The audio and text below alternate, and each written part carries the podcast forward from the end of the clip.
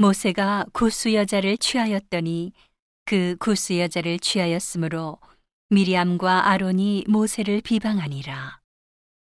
그들이 이르되 여호와께서 모세와만 말씀하셨느냐 우리와도 말씀하지 아니하셨느냐 하매 여호와께서 이 말을 들으셨더라. 이 사람 모세는 온유함이 지면의 모든 사람보다 승하더라.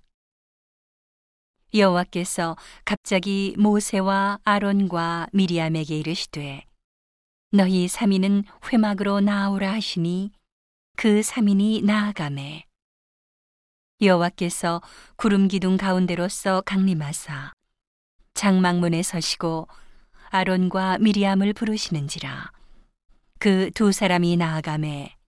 이르시되 내 말을 들으라 너희 중에 선지자가 있으면 나 여호와가 이상으로 나를 그에게 알리기도 하고 꿈으로 그와 말하기도 하거니와 내 종 모세와는 그렇지 아니하니 그는 나의 온 집에 충성됨이라.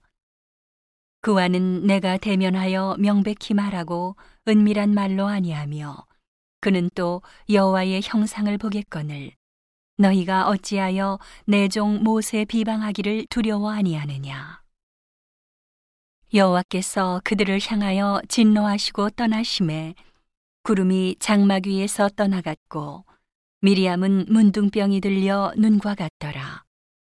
아론이 미리암을 본즉 문둥병이 들었는지라.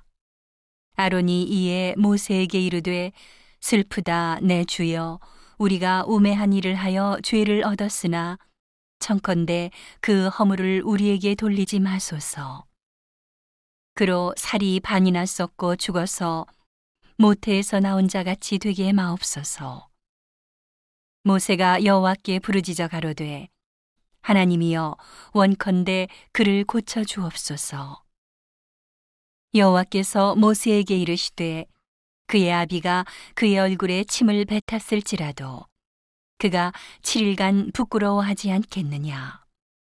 그런즉 그를 진 밖에 7일을 가두고 그 후에 들어오게 할지니라 하시니 이에 미리암이 진 밖에 7일 동안 갇혔고 백성은 그를 다시 들어오게 하기까지 진행치 아니하다가 그 후에 백성이 하세롯에서 진행하여 바란 광야에 진을 치니라.